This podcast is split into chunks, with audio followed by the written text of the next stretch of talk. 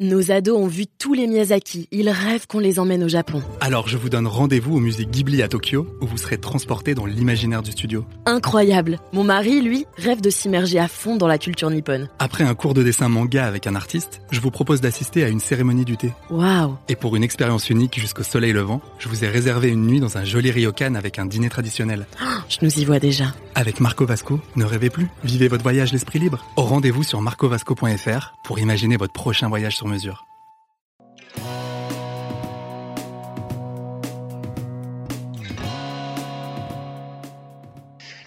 Bonjour à tous et bienvenue au Talk Décideur des confinés. Une fois de plus, on est ensemble euh, pendant tout le confinement avec euh, les décideurs, les personnalités du monde économique euh, que je reçois habituellement au Figaro qui là sont, comme vous, sont chez eux, donc travaillent depuis chez eux. Aujourd'hui, mon invité, c'est Olivier de Panafieux qui est partenaire chez, chez Roland Berger où vous travaillez, je crois, depuis déjà 20 ans, quasiment 20 ans selon, selon LinkedIn que j'ai que j'ai consulté tout à l'heure. Bonjour Olivier. Bonjour, bonjour Quentin. Alors donc Roland, Berger, c'est un cabinet de, conseil. Qu'est-ce que vos consultants conseillent euh, aux entreprises euh, depuis ce début du confinement? Quels sont les sujets, les missions que vous adressez le, plus souvent? Alors ce, confinement, ça a été évidemment euh, pour nous un, choc important, une, réadaptation soudaine qu'on a réussi à faire en, en 24 heures. Hein. Nous sommes 300 et les 300 personnes se sont réadaptées soudainement à partir de chez eux, en fin de compte, pour pouvoir servir les clients. Nous, vous savez, on est un petit peu comme des, des coachs ou des médecins. On est là pour euh, donner les meilleurs conseils possibles, euh, soit pour éclairer euh, l'avenir, soit pour aider nos clients à traverser une période difficile, euh, ou au contraire pour les mettre sur les meilleures voies possibles. donc là, il y a certaines natures de, sujets nouveaux qui apparaissent, on en parlera. Euh, comment euh, résister face à, cette adversité, comment euh, aussi anticiper le monde de demain. il y a des missions qui étaient en cours, qui se poursuivent, évidemment. Et puis, il y a certaines missions sur le front sanitaire, sur lesquelles je pourrais m'étendre si, ça, si, ça, si vous le souhaitez. Si c'est les missions qu'on vous demande le plus, là, en ce moment, sur le côté sanitaire, j'imagine que c'est ce qui occupe le plus vos, vos collaborateurs en ce moment. Peu importe les entreprises que vous conseillez, d'ailleurs. Oui, en effet. Alors, en, effet, le, le, euh, on, ne révèle jamais les noms des entreprises pour lesquelles on travaille, mais, mais de fait, nous, en ce moment, nous, recherchons euh, des masques en Chine pour certains clients, certains clients qui sont euh, grossistes en produits d'hygiène, par exemple. C'est très opérationnel, beaucoup plus que ce qu'on est amené à faire d'ordinaire, mais c'est nécessaire. Euh, on a aussi un appui, un appui à l'hôpital public sur toutes sortes de sujets, notamment des sujets de logistique, parce que la logistique aujourd'hui est devenue une contrainte absolument majeure. on aide aussi le, le, gouvernement, certains ministères, notamment en matière de de réflexion sur la vulnérabilité des filières industrielles et sur les plans de relance qu'il convient de, de concevoir d'ores et déjà pour faire en sorte que, euh, sitôt le, le déconfinement arrivé, euh, notre pays reparte, euh, reparte euh, à l'attaque.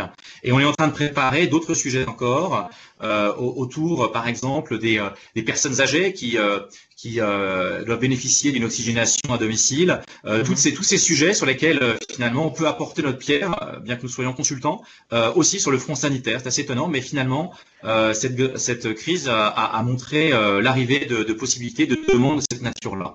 Ouais, ce que vous dites en fait, là, vous, venez de vous venez d'employer l'expression bien que nous soyons euh, consultants. Ce que vous voulez dire, c'est que euh, tout le monde dans dans son métier peut peut aider dans une certaine mesure et faire en sorte que que, que tout ça se, se passe mieux, se, se, se passe en tout cas euh, le, le mieux possible.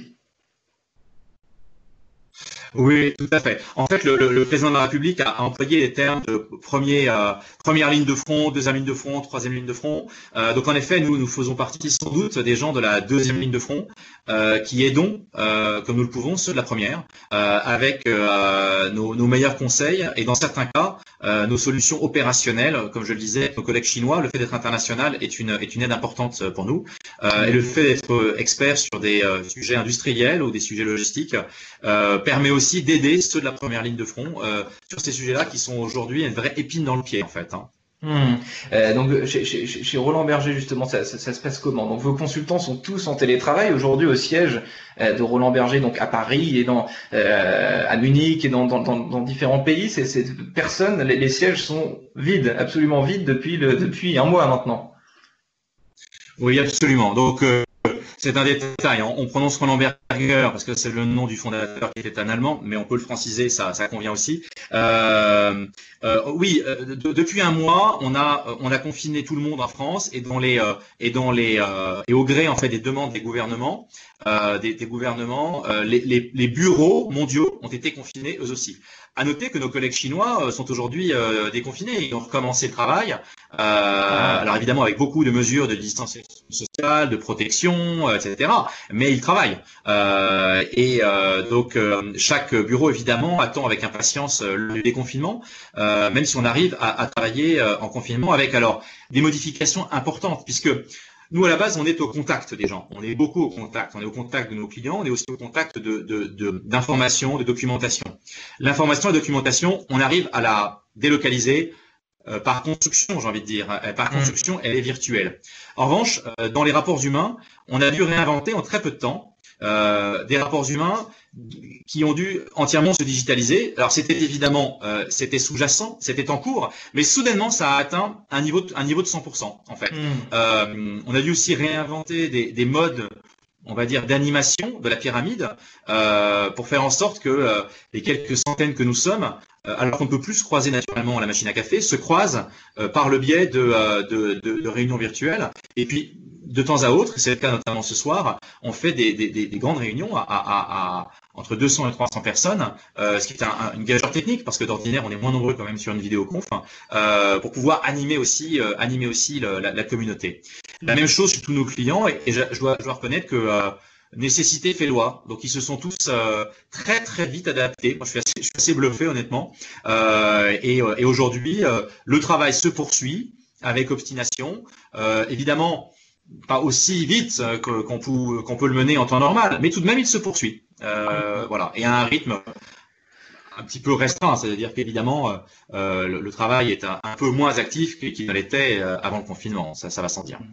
Vous, à titre, un titre personnel, Olivier de Planafio, je l'ai dit au, début, ça fait quasiment 20 ans que euh, vous travaillez chez Roland Berger, Roland Berger, si on prend le, euh, si on le prononce à l'allemande, du, du, fondateur du, de ce cabinet de conseil international. Est-ce que vous avez déjà travaillé dans des situations euh, plus incongrues, que ce soit chez Roland Berger ou alors avant euh, euh, Est-ce que c'est est-ce que cette, cette, situation pour vous est inédite ou alors est-ce que vous avez déjà, pour des causes extérieures, crise sanitaire ou, ou autre, eu des conditions de travail un peu un peu, euh, un peu inhabituel, si, je puis dire. Je pense qu'en termes de, alors, je dirais deux choses. Euh, il y a une réponse à votre question qui est euh, travailler dans une période de crise, et j'y reviendrai parce qu'on a travaillé tous en 2009 et, et c'était aussi une période de crise, mais en revanche c'était pas une période de crise sanitaire. Et votre question c'est aussi les conditions de travail. Alors moi j'ai connu en effet des conditions de travail qui étaient très, qui étaient comment dire très étonnantes je dirais, euh, euh, au début de ma carrière, quand on était amené dans ce métier à être propulsé à l'autre bout du monde, euh, dans des régions euh, où il y avait euh, beaucoup moins de technologies qu'en Europe, et évidemment beaucoup moins qu'aujourd'hui, et où on arrivait avec d'ores et déjà des systèmes de communication à distance, de vidéoconférence, etc. Déjà, il y a déjà il y a, il y a déjà il y a, il y a 20 ans, alors qu'elles étaient en total décalage par rapport à ce que les gens qu'on avait en face de nous vivaient. Et ce, parfois dans des lieux très lointains, dans des petites villes euh, d'Asie du Sud-Est euh, ou d'Afrique, euh, car nos projets ne sont pas que à Paris, dans des centres d'affaires. Hein. Parfois, nos projets sont au plus près du terrain, dans des lieux lointains. Donc ça, c'était assez comparable à ce qu'on vit aujourd'hui, je dirais, en matière de projection, d'inconfort et de nécessité d'adaptation vraiment logistique, un peu adaptation de guerre, honnêtement. C'est un petit peu à ça que ça fait penser. Du reste, je pourrais y revenir sur ce qui se passe aujourd'hui dans la consommation en France. Et après, pour ce qui est de de l'environnement économique, le dernier comparable, c'est vraiment 2009, où en effet, euh, des pans entiers euh, de missions ont disparu. Euh, et il, nous a fallu nous réinventer avec des pans entiers d'autres missions pour aider les clients à surmonter la crise. Voilà. Hmm. Les causes, les, les, causes, enfin effectivement sanitaires et financières n'étaient pas les mêmes, mais à chaque fois, vous, ça vous, ça vous oblige à vous réinventer avec des missions qui sont supprimées du jour au lendemain et des nouvelles, des nouvelles préoccupations, des nouveaux enjeux qui sont cruciaux, qu'ils le sont en, en 24 heures aussi, quoi, finalement. Oui, alors par exemple, vous voyez, il y a, beaucoup de missions qui consistent à, aider euh, les PME euh, ou, des, ou, des, ou, des, des, euh, des ETI à, retrouver des, actionnaires pour les financer et ces actionnaires eux-mêmes recherchent, recherchent les ETI. Donc il y a toute une mission, tout, un, pan qui est lié à la transaction, qui est important dans notre métier. Ce pan-là, typiquement, s'arrête du jour au lendemain. Il n'y a plus de transactions. Donc là, aussi bien en 2009 qu'aujourd'hui, nous a fallu nous réinventer et aider en fait ces ETI euh, ou parfois même ces, ces grosses entreprises euh, et leurs actionnaires à trouver des leviers de performance, euh, de rentabilité, euh, à, à, défaut de levier de croissance, euh, en tout cas des leviers de performance. Et, et ça, c'est vraiment le genre de switch soudain euh, qu'on a pu voir il y a 10 ans, qu'on peut voir actuellement aussi, et qui auquel il faut s'adapter, en, en 48 heures. Hein. C'est absolument instantané c'est des, c'est, des pivots euh, de, de l'extrême, si, on, si, si, je peux parler ainsi. Euh, est-ce que, est-ce que de, dans, dans, le contexte ah. actuel, euh, Olivier de Panafieux, il y a des choses qui, qui, qui vous étonnent? Là, je, fasse, je, parle de façon plus, plus générale dans, dans, dans, cette, dans cette crise sanitaire, dans les, dans les façons, dans, dans les choses sont, organ, sont organisées dans notre pays, dans, dans les choix qui sont faits, je sais pas, par, les, par, par le gouvernement, par, par, par, par les acteurs de l'économie. Est-ce qu'il y a des choses qui vous interpellent, qui vous, qui vous étonnent, Olivier de Panafieux qui m'étonne, non, pas spécialement. moi, je pense que euh, euh, les, les, décideurs sont amenés à, prendre les meilleures décisions au fur et à mesure qu'ils avancent et qu'ils sont soumis, en fin de compte, à deux choses. D'une part, euh, des contraintes que parfois on ne connaît pas en tant que grand public, et deuxièmement, euh, des masses d'informations. Voilà, on, on, est persuadé de, de, de, En réalité, on ne sait pas vraiment la totalité de ce qui remonte, au fond, à, à ceux qui sont amenés à prendre les décisions. Premier point. Et deuxième point, euh, en fonction aussi de, des possibilités, des possibilités industrielles, logistiques qui sont les nôtres, et enfin de l'état de la connaissance, de l'état de la science, qui lui-même progresse on a tous envie d'être tentés de, de, de, croire à des idées simples quand on les lit euh, sur les réseaux sociaux. Elles sont hyper enthousiasmantes, elles sont faciles à exprimer et donc on, hmm. on s'enflamme. Euh, en fait, quand on est amené à décider, on, on est amené à traiter euh, une matière beaucoup plus immense et complexe. Euh, donc je dirais pas que je suis étonné, je dirais qu'en fait c'est un, un défi inédit. Euh, c'est vrai que certains pays qui avaient connu euh, le SRAS euh, ont été avaient plus d'habitude et donc ils ont été, ils se sont plus facilement adaptés. Euh, mais il faut bien voir qu'on aussi on est un très très grand pays et que ça s'adapte pas si aisément que ça. Euh, donc aujourd'hui, je pense que la grande question, c'est évidemment le scénario sanitaire de déconfinement. Hein, mmh. quelles, sont, quelles vont être ses conditions, son calendrier, sa géographie, euh, les classes d'âge auxquelles, euh, auxquelles, il va être soumis. Voilà, je pense que c'est ça typiquement les conditions, les questions qui se posent aujourd'hui. Euh, et là, vous, vous parlez de, de, de, l'après-confinement. J'imagine que parmi vos, les missions que vous adressez en ce moment, ça fait partie déjà euh, des sujets. Donc, qu'est-ce qui va se passer ensuite? Comment est-ce qu'on reprend l'activité? C'est un mot que tout le monde a à la bouche maintenant. Et y en, certains, certains disent que c'est trop tôt. Enfin, comment est-ce que vous, vous justement, comment cette situation de crise-là, comment cet après-confinement euh, vous, le gérez vous avec vos, clients? Alors, nous, c'est un sujet pour nous de, de grand Hein. C'est un grand intérêt. Euh, on va dire que on, voit deux choses. On voit d'une part, dans l'après-confinement, il y a là l'immédiate stratégie de déconfinement. Et là, la nature des questions sur lesquelles on est amené à se pencher, elles sont doubles. D'une part, quel est le scénario économique, c'est-à-dire quelle est la vitesse à laquelle les choses repartent? Est-ce qu'on est, euh, confronté à une forme de U assez allongée où les choses restent déprimées longtemps avant de remonter? Ce qui est fort possible. Est-ce qu'on est dans une forme de L où les choses sont déprimées et même ne remontent jamais vraiment? Est-ce qu'on est comme on était en 2010 à un V qui rebondit de manière très nerveuse tout de suite, ce qui est quand même assez peu probable honnêtement, ou encore en W, c'est-à-dire qu'on croit qu'on remonte et après on retombe? Donc ça, c'est les quatre formes possibles d'une sortie de crise et, euh, et elles, elles, déclenchent en fin de compte des stratégies économiques euh, adaptées. Premier point. Deuxième point, euh, se pose la question de la remontée en cadence productive. Si vous prenez par exemple l'aéroportuaire, l'aérien, à dans quel ordre faut-il faire reprendre les différentes plateformes, hmm. euh, en commençant par laquelle, en continuant par laquelle, avec quel vol. Euh, donc la remontée en cadence productive euh, dans les services ou aussi dans l'industrie, dans les automobiles typiquement, par rapport à la taille des stocks qui sont présents, par rapport à la future demande. Voilà des questions sur lesquelles on se penche et qui sont et qui sont importantes. Et après il y a l'après. Alors l'après c'est autre chose. on peut en parler après si vous voulez, mais donc voilà, il y a vraiment l'étape de la sortie de crise d'un point de vue économique, aussi bien d'un point de vue sanitaire. Et après, il y a le monde d'après, à mon avis, un sujet très intéressant. Oui, qui sont encore plus, euh, encore plus euh, futuristes. Enfin, c'est un, monde qu'on a encore du mal à, Euh, imaginez aujourd'hui tout le monde a en tête la date, du 11 mai, euh, de, date officielle pour beaucoup d'actifs et d'entreprises de, de sortie de crise. Mais ce qui va se passer le mois suivant, c'est tout aussi, tout aussi important finalement. C'est tout aussi euh, imprévisible dans une certaine mesure les scénarios qui peuvent arriver. Bah, imprévisible, oui et non en fait. Hein. pour nous, il y, a, il y a une succession dans ce monde d'après. Il y a une succession de, de, de, de renforcement, d'accélération et de rupture. Si on prend par exemple euh, certaines ruptures, dans la grande consommation, euh, vous avez une forme de déconsommation choisie en ce moment et probablement qui va se poursuivre quelques mois au profit des produits de première nécessité et au détriment des produits d'impulsion, hein, tels que les produits, on va dire, de la, de la mode, de la cosmétique ou du luxe. Euh, et même au sein de l'alimentaire, vous avez aussi euh, une préférence qui va vers des produits de première nécessité euh, par opposition à des produits euh, de plaisir. Euh, ça, pour le coup, je pense que c'est euh, amené à, à, à, revenir à la normale euh, hmm. à relativement courte échéance. En revanche, vous avez des sujets qui se renforcent et qui étaient déjà là avant. Par exemple, l'achat local, euh, l'achat digital, l'achat de seconde main. L'achat de seconde main était un sujet qui était essentiellement dans le luxe, qui va voir se développer ailleurs. l'achat digital a connu d'un coup une espèce de d'effet de, de, seuil. Il est peu probable qu'il repasse en dessous.